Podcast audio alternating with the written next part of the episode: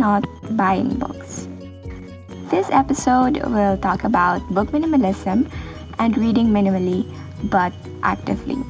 I support writers, but I chose not to buy paperback books because I prefer to be a book minimalist and I am a book nomad.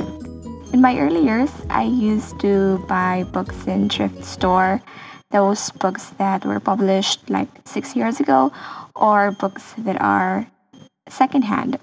They were cheap, that if I skip a lunch or a snack and then I can already buy one book or two.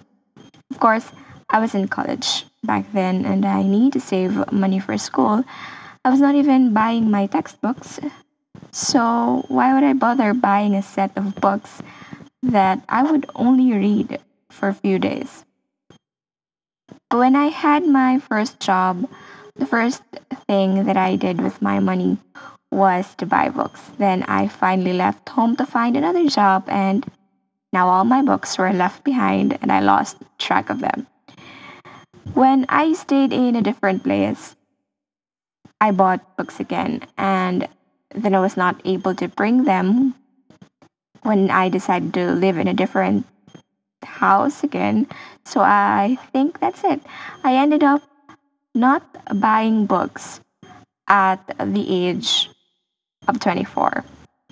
I became a digital reader. I used apps such as Aldiko and then switched to Librera. This is not sponsored, by the way, and recently I discovered audiobooks, and guess what? They're free on YouTube, especially the classics. I finished almost all Jane Austen's novel through audiobooks because the voices that narrates the stories were absolutely a treat to the ears. Choosing digital over paperback books was a major shift in my reading habits. I was not born in digital age, but in the transition years from traditional to digital. I very much prefer reading physical books and the first ever novel that I read was Lord of the Rings. And I think that the book, especially The Hobbit, which is the prelude to The Lord of the Rings, I think because of that book, I was hooked to reading. The feeling of sheets of paper in my fingertips, smell of the pages, flipping through and dog earing the pages, writing in the front page the date I got the book with my signature, every habit that I used to do. I have to let go of that when I shifted from paperback to digital. When I started doing this, I focused on the positive side of my life changing decision. Big word. The positives were First, I no longer have to spend a lot of money. Second, it's eco friendly because trees in paper making were spared. And I don't occupy much space in any place that I live. I can bring what I am reading everywhere, and the bonus is no one will think that I am a nerd. They would just expect that I am on Facebook or Instagram scrolling through some people could do both. They say it depends on situation. They could do reading in digital and paperback. But what fascinates me are these types of people who buy books, but instead of reading the book, they use the audiobook version because they can multitask. So the book was only bought for display and for telling people that they had read that. This is especially true to some book bloggers because of the pressure to create content for their followers. I felt that too sometimes that I need to read this so that I could talk about it, but I turned it the other way around. I used this platform to encourage or motivate myself to read more and, of course, to understand what I am reading. Because the essence of reading is learning the moral of the book. It's what is left after you consumed all the words in a particular story. It could be a romance novel or a non-fiction self-help book.